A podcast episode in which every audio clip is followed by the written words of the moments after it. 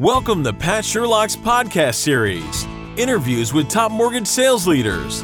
Learn practical tips for improving sales management results. Let's get started. Hi, everyone. This is Pat Sherlock, and welcome to the podcast. Today's topic is a deeper dive on how realtors view loan officers and how to develop a successful working relationship. I have my great friend Pat Aritz as our speaker. Uh, Pat has a long career in mortgage banking, in addition to more recently has been a top agent in Arizona. Hi, Pat. Hi, Pat. How are you? Thank you for having me on. So, Pat, how long have you been as a real estate agent now? Well, I've been an agent in Arizona since 2013. I've been around real estate, what seems like forever, but for 50 plus years. Well, we both can say we've been doing this for a long time, so we should know something yeah. about it. That's for sure. so I guess so. I guess so, right. So talk about your typical day as an agent. Now you're a full-time agent. This is all you do. So talk about what that looks like and talk about how that's so much different than so many agents that are part-time agents. Well, well, for one, the biggest difference I think between full-time and part-time agent, at least in my opinion, is the time you spend, for lack of a better term, on education. There's so much uh, changes, just like technology. You know, the world of real estate and regulations changes constantly. And uh, in addition to all the general things like, you know, keeping up on solar and all stuff like that. So my typical day starts off with maybe a couple of hours of paperwork in the morning. You know, there's a lot more to this than than just unlocking a door. So I'm I'm either you know maybe modifying or tweaking parameters of searches that I'm doing for clients after conversations, or I've got like for instance right now I have a client in town from Pennsylvania who's looking for properties. So I'm searching in the morning and trying to make appointments to go see things. And that's usually the first two or three hours of my day. After that, I'm either previewing properties or showing properties or, you know, attending inspections, home inspections. I attend all my home inspections at the end with my clients, or I'm doing walkthroughs or, you know, the, the generalization of that. And where time permits, and, and by that I mean planning in advance, where I don't have a client where I'm doing showings, I'm doing education, either continuing ed, and, and in Arizona, we have to have 24 credits every two years, or just like I said earlier, general information, solar, a big thing, particularly in Arizona, you know, staying on top of of what changes and what the difference is between leased and owned and prepaid lease and what impacts all of those parameters have on a prospective home buyer. So my day is pretty much filled that way. So Pat, I noticed when you were talking about part of your day, you didn't even talk about the marketing component of it and how you find listings and buyers and so forth. What part of your day is involved with that? I probably have an hour or two of of marketing. My marketing is I, I am, for lack of a better term, I do all my marketing through information dissemination. I particularly, and part of that is my age, part of that is my experience, part of that is word of mouth. I pretty much collect a lot of data all the time. Every Monday, for instance, I put out the numbers for the week for two municipal areas where I primarily market. I put out every month, I put out the numbers from the previous month. I talk about how the changes have occurred. And I will talk periodically. When I say talk, I will disseminate through either my Facebook page or, or various Facebook pages that I'm on, either my own Pat Aritz Real Estate, Queen Creek Real Estate. I have a couple of my own business pages, but then I also am on other sites and I promote myself that way. That generally involves a follow up. Uh, for instance, today I introduced my, I was at the gym this morning and I do that on occasion, not as often as I should. But I ran into somebody, was talking, and he said, Oh, you're the guy that puts out the numbers. Well, before it was done, he asked me for my card. He's he's been renting. He's going to look. So my marketing is done through information dissemination. I like to I like to tell everybody I market data, and that's how I I go about it. And I do it all the time. And I network because of that. Like I'll go to an event and talk about I'm the guy who puts out the info. And very few people in my market, very few agents in my market really put that information out. Even the number I live in a in a country club community. The number one agent in here doesn't even do that. And as a result, my pickup of business within the gates has really improved. And it's the result of being data driven. And when somebody asks me, I don't attack anybody else. I just talk about how important that is. And I think that becomes more and more important every day, not only from a real estate agent standpoint, but even from an LO standpoint? Well, that raises to a great question. As an experienced realtor and you're a top producer, I think you won top agent more recently. And so, talk about what do you look for in a loan officer? Honestly, Pat, a lot of this even goes back to my day uh, when, when I was a mortgage banker, what I would tell my LOs. But today, I think it's even more critical. And I say that because the number of transactions is substantially lower because the inventory is lower. This is a story everybody's aware of nationally. And as a result, there are fewer transactions. What I look for, and what I think most good agents look for, is A, communication, B, consistent communication, and an override of all of that, integrity in that communication. Don't blow smoke. That's a killer in today's market. So what I'm looking for is actually consistent communication. If you're telling me you're going to give me an LSU every Tuesday, give me an LSU every Tuesday. If you tell me we think we'll have an appraisal back by next Thursday, talk to your appraisers or the appraisal company about getting it back on time that kind of thing. You know, the consistency of information and, of course, the integrity of information. Don't tell me, you know, we have no problems if we have problems. Well, that's certainly words to the wise. So, how many loan officers do you typically give business to? Pat, I, I really only deal with two or three. I'm not saying I, I haven't dealt with more because sometimes a client comes with their own LO they've already gotten pre-qualified and and so forth. But I deal with two or three, and some of that has been the process of elimination. Some has been the process of elimination because of not good service. Who I deal with are people that I can 100% count on and who I know are going to be 100% straight with my clients when I refer them. If I have a, a client who isn't going to qualify for the price range they're looking for, don't tell me how to stretch. Don't tell me how to do this and how to do. Tell me what they qualify for, and and be honest with my clients. Yeah, that's a good point too. So, what type of events uh, would cause you to really change loan officers or uh, lenders?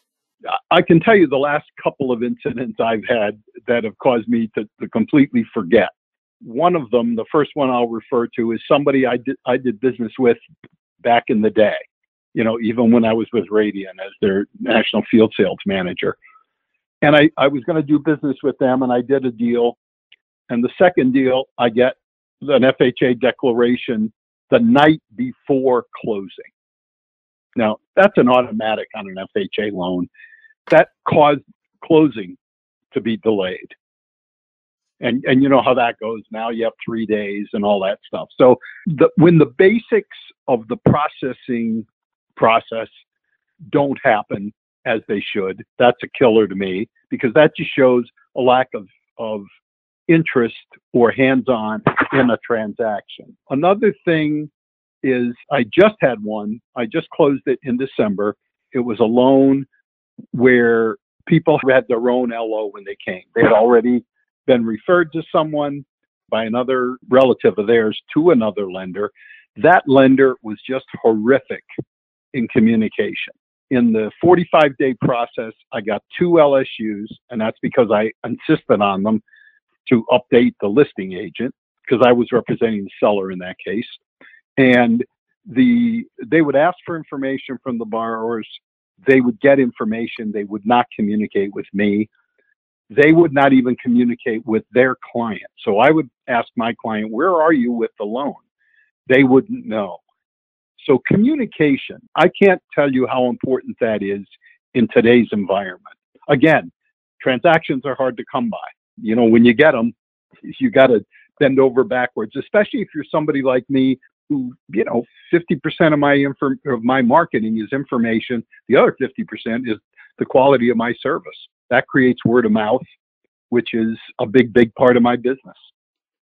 Well, that certainly makes sense. So, what would you recommend a loan officer do to get your attention? In other words, most loan officers a lot of times thinks it's all about products and all about interest rate, but what really gets your attention? It is not about products and interest rates. You right. know, that's number one. Everybody has product and everybody has interest rates and and the world dictates, you know, it's just like appraisals of closed loans dictate value, product and rate are dictated by the market. So that doesn't really get it. You know, okay, occasionally you might have that really weird deal where you need that weird product. That's fine, but that's not the norm. If somebody is coming to me and looking to pick me up as a client, really their selling point to me has to be how they are going to interact with me and my clients. I don't care about what you're going to co-brand and blah blah. I care about communication and integrity. And and honestly, if someone is coming to me right now, I and I want them to initiate that conversation, not me. I'm not going to ask about communication. I want that lender for communication to be an important part of what they are providing the realtor.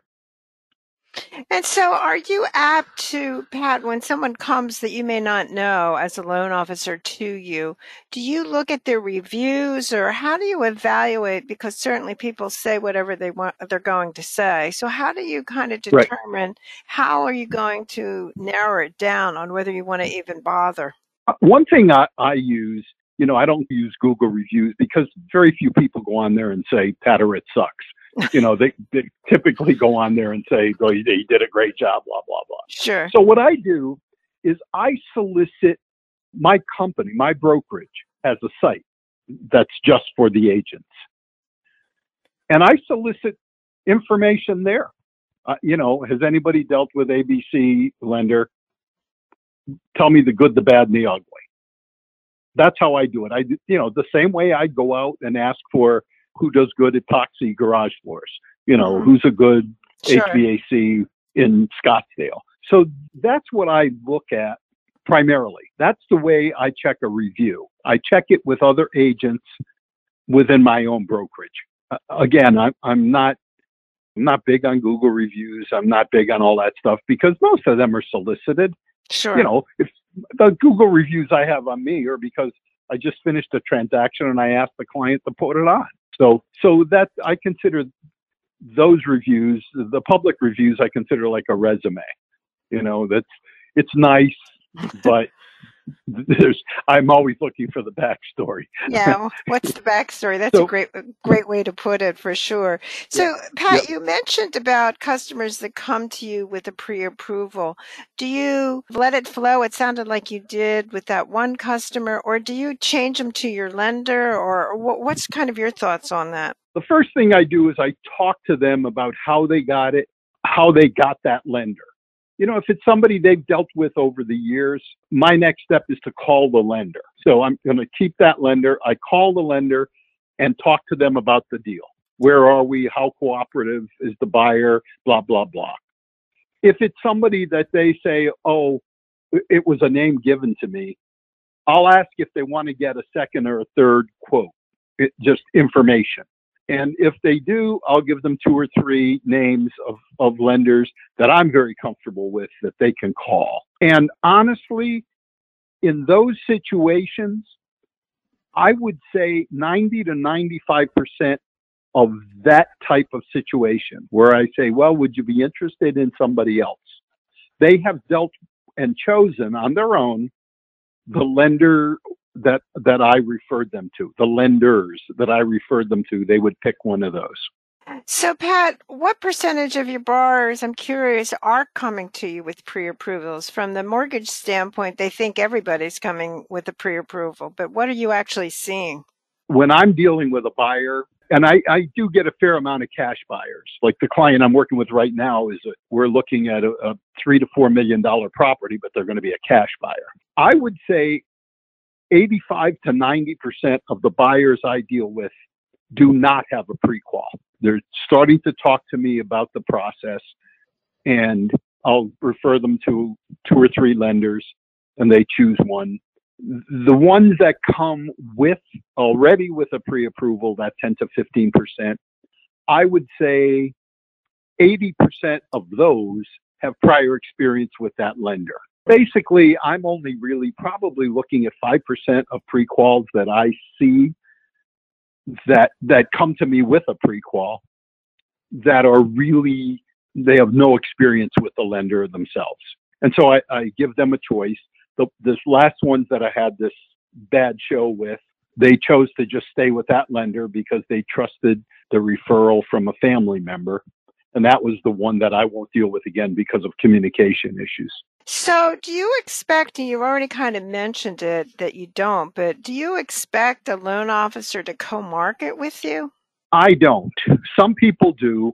I'm not saying I haven't done it. You know, I'm not saying I, if I'm doing an open house, I won't let somebody do a flyer for me. I have a tendency to do all my own stuff. I use agent marketing for, for my site and for creation of my um, my site for open houses, for instance, and flyers. If I have a listing, I'll use that to promote the listing. There are some lenders who do some things that I will do, but that is not a key part of my business, uh, with, with my business interacting with an LO. That part uh, for me, it, I mean, it's nice that they offer, and some of it is good. And, you know, there are functions where they'll have mixers or but I'm more interested in in education or information from the LO. Like I got something today from a lender out here who talked about expecting higher rates on or higher fees. I'll call that guy today, ask what he's talking about. I'll call another lender, see what their thoughts are on it. So that kind of information is more important to me than saying, "Hey, I'll do a flyer with your picture on it of mine." Uh, you know, it's that that could be just me. I was a lender for a lot of years, sure. so I I don't want a lender I deal with to think that is m- the most important thing to me. I'm always pretty clear with my lenders. Here's what I'm looking for. I don't care that you can do a flyer. Networking and information is more important to me than co-branding. You know, I can brand myself. And I am not a wild in your face marketer. You know, I don't put my name out on, on billboards and chalkboards or, or cork boards in the supermarket or any of that stuff. You know, I, I'm mostly referral and part of that again is my age and my client base. My average loan size is, is around 600,000.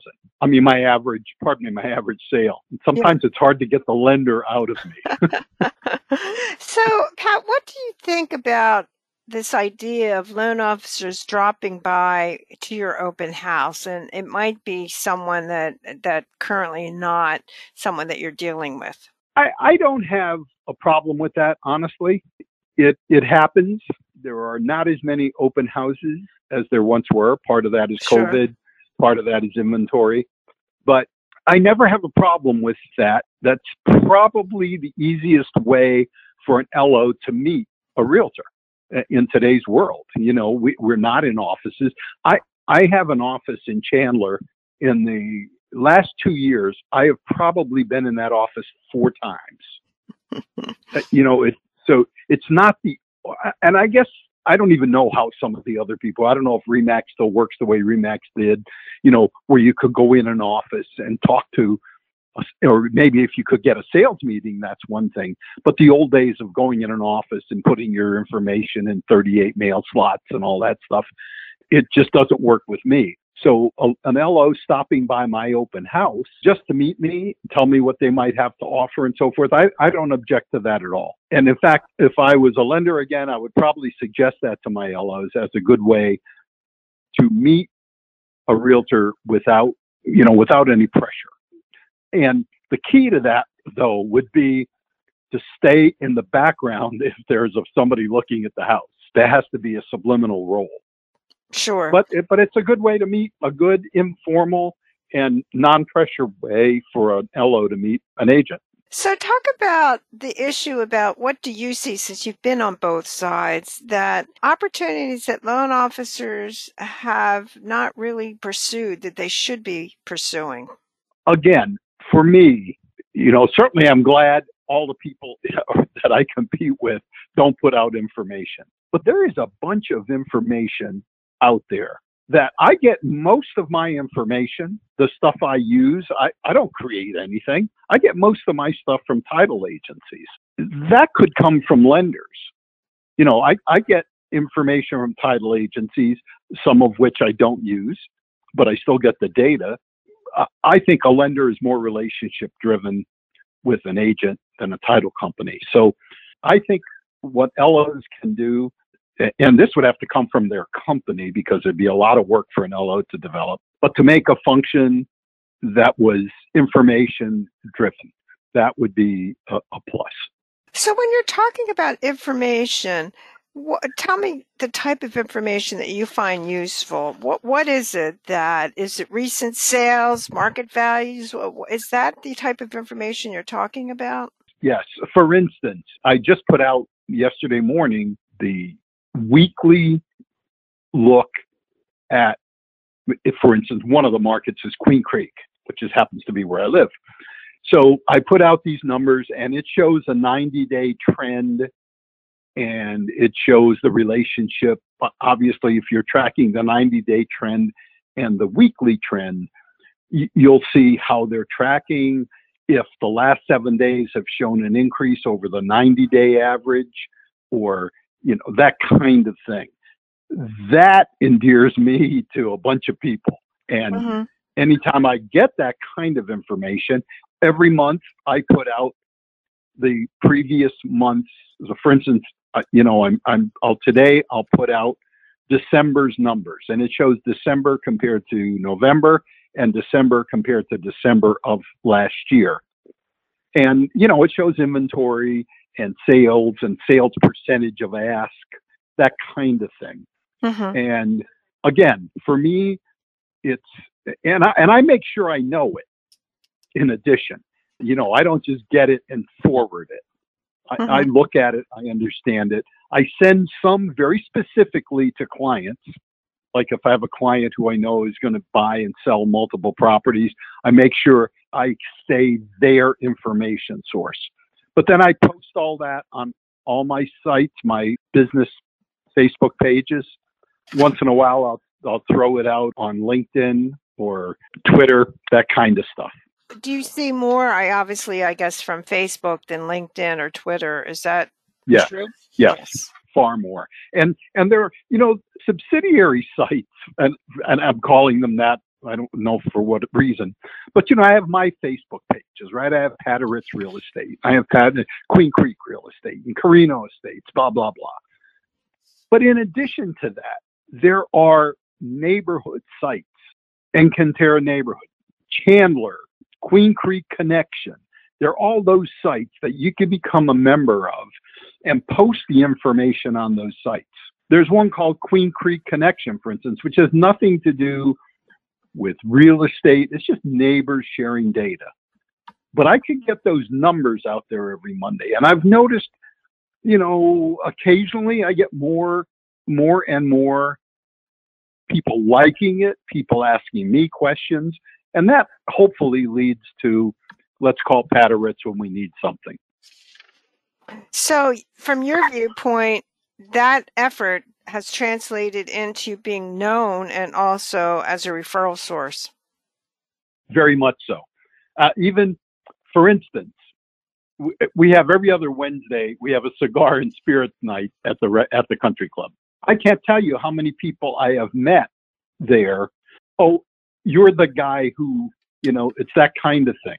And, you know, every time you get one of those, you know, you get somebody else. And I go to a, a men's breakfast every Tuesday morning. It's just a group of guys. It sometimes it's 12, sometimes it's 30.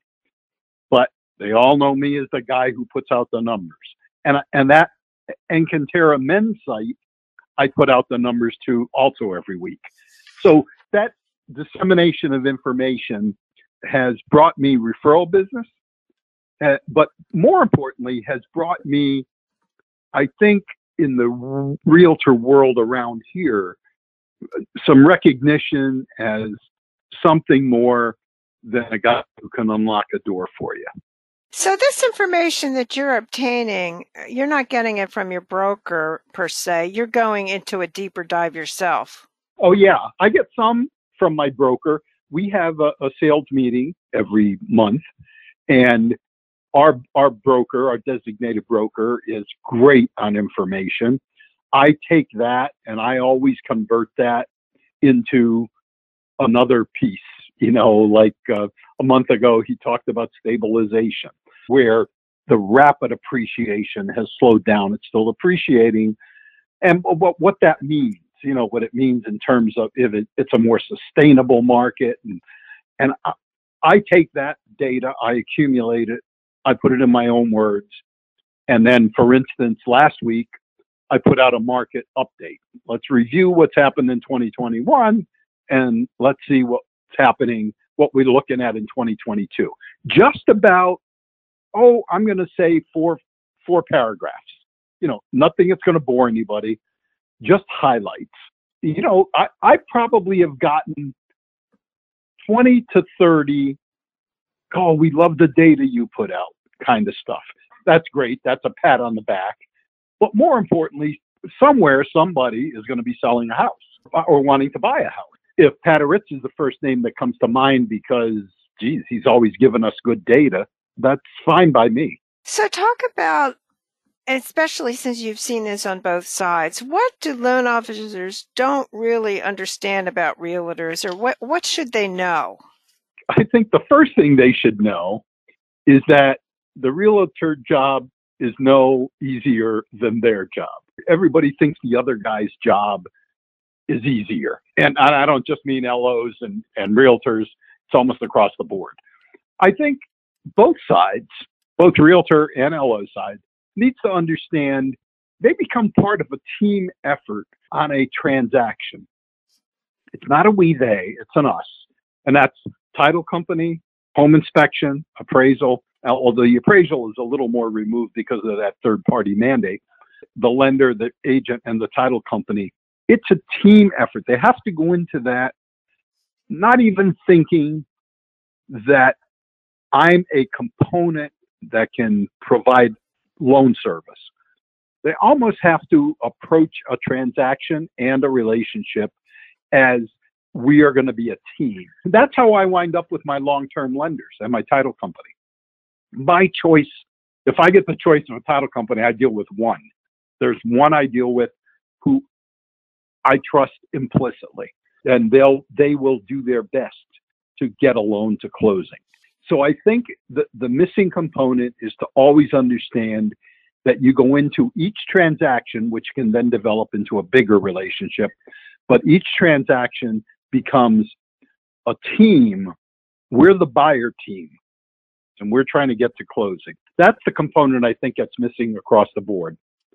So if, I, if anything is missing. Yeah, I know you mentioned that you you keep two or three lenders or who you do consistent business with. Is that true with all the real estate agents that you're familiar with in your brokerage? No, I don't think so. I think most have one that they deal with, or that's just my general opinion. Mm-hmm. You know, all, all the realtors today, when I say the realtors, all the brokerages today have some form of relationship. Sure. You know, they they they're a part of a title company. They're part, they have a preferred lender, a preferred home warranty company, and you know that usually has some financial involvement. Sure. And I, I find that almost becomes a negative. Um, a lot of people get very apprehensive about dealing with the preferred because Mhm. it almost looks to to the better agents like steering. So I think most of them have one or two. Although I have two or three, I really have one of those two or three that if somebody said, "Who would you use?" That's always the same one of those three. One of the three happens to be a great credit repair uh, company, Mhm. a, a you know lender. Good, Sure. good for interacting and teaching somebody how to get their credit up. So if somebody has really marginal credit, I refer them that way. You know, everybody says they can, but this person really has made a career out of it. So, Yeah, that's a good point. Yeah, and I think it's and I think it's the same with title companies. Mhm. You know, I don't think I think everybody has a title company they prefer to deal with. And so when it comes to, in other words, when something happens that is negative, you give the the lender one shot or you move on or you uh, in other words, what's your kind of thoughts on that? If you have one bad experience, is that it? depends on the on what the experience is. For instance, if you have a little bit of a communication problem with somebody and you, you're willing to sort of live with it because you know they got everything done, and then, as in the case of, of my case, you get an FHA declaration, an automatic on an FHA loan the night before closing, and I mean the night before. hmm Well, not everybody to sign that, so it's not happening by Right. tomorrow morning. Right. Yeah, certainly that's unfortunately can be kind of common within our industry. But talk about this issue, especially the trend line as you saw it even when you were in mortgage lending, is that the loan officer is tied together with the processor and the processor is reaching out and doing a lot of the conversations now with the borrower and also with the referral source. And certainly that raises this issue on the quality of the processor. But what what are your thoughts about that? And have you seen that uh, in Arizona? Yeah, I, I've seen it in Arizona. That certainly, you've even got on the realtor side transaction coordinators Sure. who will then take jump in. But there are on the title company side as well. But on the lender side, there are some. To me, the loan officer is who I deal with. If Right. I have communication, I, and before I dump anybody or before I overreact to anything, I always talk to the LO that I'm dealing with. Listen, here's my issue. I need information. I don't want uh, you to talk to me Monday of this week, Thursday of the following week. I, I just, you've got to stay in touch. And listen, I know you have a wonderful processor who's good technically, but can't communicate worth a squat. You know, I talk to the LO that way. So, so I don't, I, I give them a chance to stay part of the team.